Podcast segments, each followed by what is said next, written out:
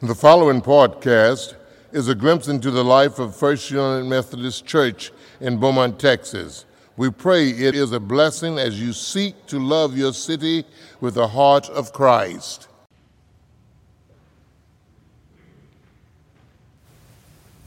Shall we pray together? Let the words of my mouth and the meditations of our hearts be acceptable in thy sight, O Lord, our rock and our redeemer, our strength and our salvation, our hope and our healer. Amen. To our graduates, congratulations. Today we celebrate those who have graduated from college and high school officially, but we recognize that there are other graduates from kindergarten, from elementary and middle school, and sometimes from the school of hard knocks. Amen? And as we recognize our graduates, we know that some graduate in a special family, the Laude family. There's the magna cum laudes, the summa cum laudes, and the cum laudes. I was part of a different family, the thank you laudes. Only way I got through. And, and, and there are rules for life as graduates. Things that, that, that, that are a map, if you will, that show us the way to go. If, if you happen, when, when, when you were out and a professional, to be a part of Rotary Club, at the end of every Rotary Club meeting, the group is supposed to say something like this Of the things we think, say, and do, First, is it the truth?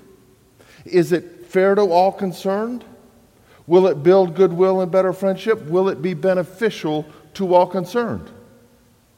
If, if, if, if, as you find your way in this great big world, you happen to be a part, continue to be a part of a United Methodist congregation, you will be a part of the rule of life called PPGSW. What in the world is that? Prayers, presence, gifts, service, and witness. Just checking. They added that in 2008. I wanted to be sure everybody was on that same page. Witness. We remember. I love rules so much that on my phone, in the notes part, I have a note simply called rules. And when I come across great rules, I collect them. Don't ever ask me to pull that out and look at it to make sure I'm also following them. In fact, I just collect them. love God, love neighbor, and love self. There, there, there are some rules of three that, that, that I'm I'm particularly fond of and, and taken with and consumed by. John Wesley's do no harm, do all possible good, follow God's rules. See the previous three. Today, to, oh, wait, here's one. In giving something to God, that is, in naming a prayer request before God, we must stop the instant replay and the compulsive pre play. That one hit me on January 2nd this year. I was thinking about things for which I need to pray, situations in life, and God whispered, Stop the instant replay. What's done is done and stop the compulsive pre play, what goes on in your mind, because what will happen will happen. No matter how many times you try to run through it, you can't control it. That one I actually do try to follow. I'm not any good at it, but I try. So in today's reading, Jesus gives us a new rule. He says to the disciples and to us, a new commandment I give you that you love one another. Just as I have loved you, you should also love one another. By this you will know that you are my disciples if you have love for one another. I, re- I remember in English literature class, if, if a word is used more than once in a short period of time, it, it's significant. If it's used four times in, in just three or four sentences, we better pay attention. In this very short passage of two verses, Jesus uses the word love four times. Then he repeats all of this in John 15, just a couple chapters later, when he says, This is my commandment, that you love one another as I have loved you. No one has greater love than this, but to lay down one's life for one's friends. You are my friends if I do what I command you. Love is used three times, command is used two times, laying down one's life is used one time. This is the rule by which we are called to live, and that causes all other rules to pale in comparison. And if we learn to follow this single rule, if I learn to follow this single rule, to love as Christ loves, then I don't need that whole collection of rules I have on my phone. Just don't need them. They're extra. I can follow them if I want to, but if I'm following the rule that causes me to love as Christ loves, then I don't need the rest of them. And, and here's the thing here's what is singularly unique about Christ's love that is beyond any other love we might know, name, or experience. That Christ's love alone provides the possibility of, the provision for, and the expectation of transformative growth. Christ's love provides the possibility of, the provision for, and the expectation of transformative growth.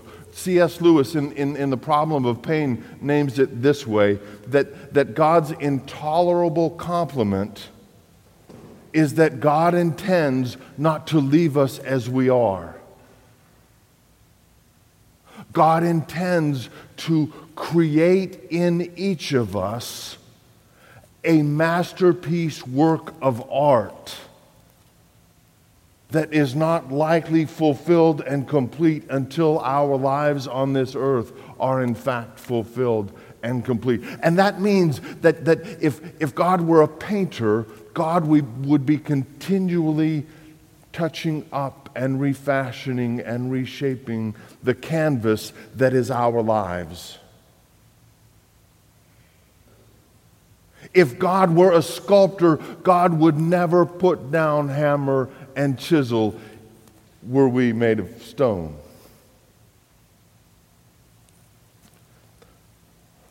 In the first letter of John, it sounds like this the possibility of transformation, beginning in chapter 4, verse 7 Beloved, that, that's us. And remember that we are, in fact, the beloved. We'll come back to that. Let us love one another because love is from God. Everyone who loves is born of God and knows God. Whoever does not love does not know God, for God is love. There are, people in our city who do not know love.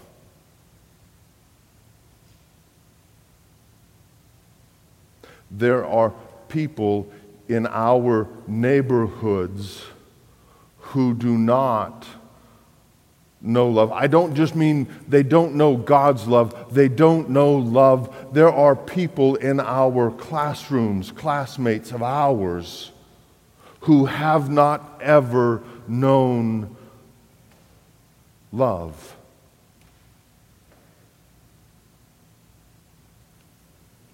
The possibility of transformative growth is upon us to bear witness and introduce people to love.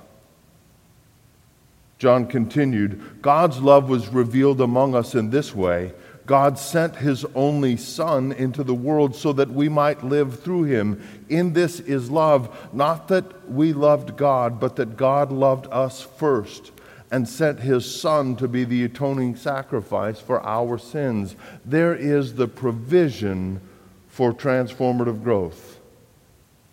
When Christ was upon the cross and he said, It is finished, it means that all debt in all the world, among all people, in relationship is settled and complete.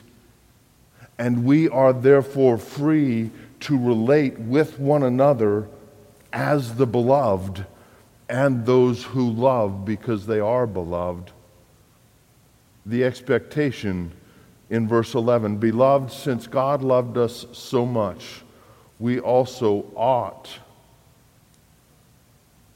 to love one another. For no one has ever seen God.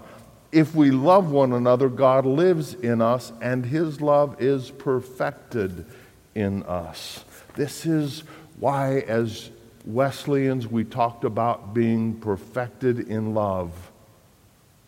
That this love of God resides in us so completely that it consumes every thought, every word, and every action. So, how do we, how do we get there?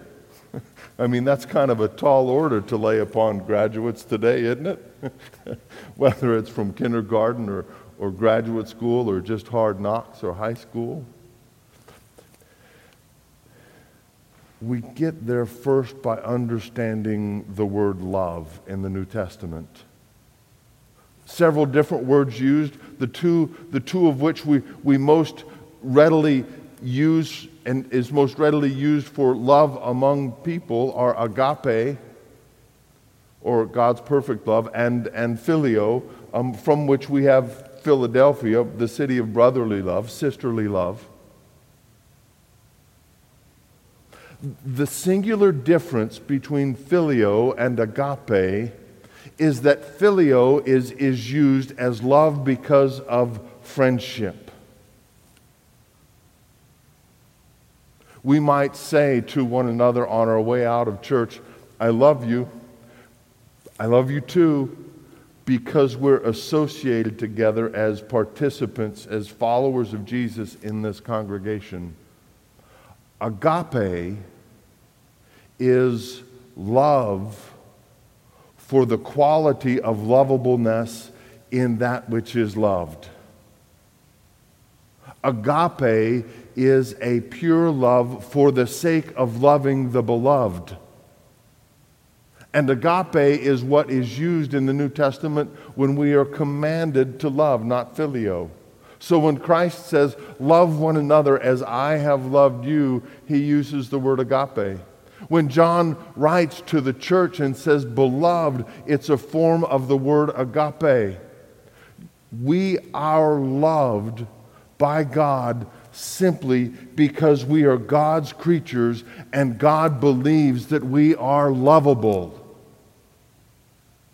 And there's not a single person on God's green earth that we can encounter who God does not name as lovable. Every person that draws breath in God's eyes is the beloved.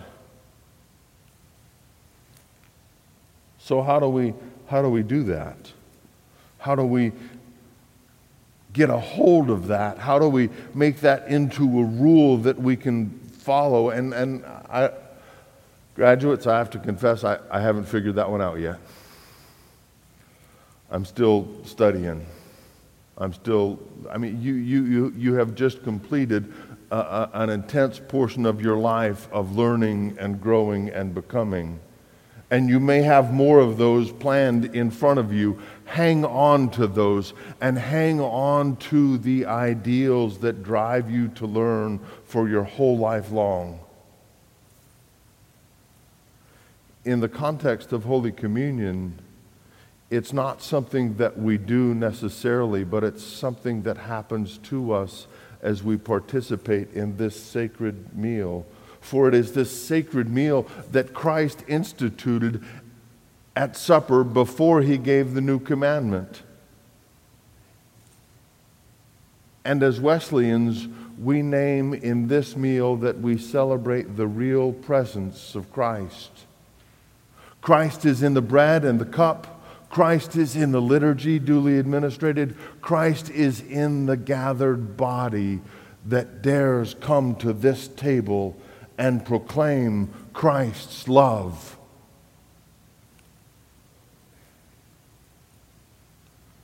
So, what happens? Do bread and juice become body and blood? That alone? No. Do people gathered become the body of Christ, redeemed by the blood? That alone? No. All of that together and even more that we regard with such reverence, we call it sacred mystery. And why? So that we might love this city with the heart of Christ. You see, when, when we encounter in an individual transformation, or when we encounter in a gathered people transformation of character, it's not because of any one person, but it is the love of Christ alone that brings about such transformation. And so when we see in a gathered body a change in the way we do things, a new avenue of life to pursue, new possibilities because we have graduated and are called to go on in our work and our life, it is the love of Christ alone that leads us that fills us, to empower us, that equips us, that transforms us. And our call is to live in that strength of God's love. Relinquishing all the instant replays, stopping all of the situational pre plays and receiving the grace and the gift of God's provision for our lives. A new command Christ gives us to love for the sake and the beauty and the inherent worth of the beloved. That's our new rule. Amen. Thank you for listening to our podcast. If you would like more information, please visit our website at www.lovebeaumont.com.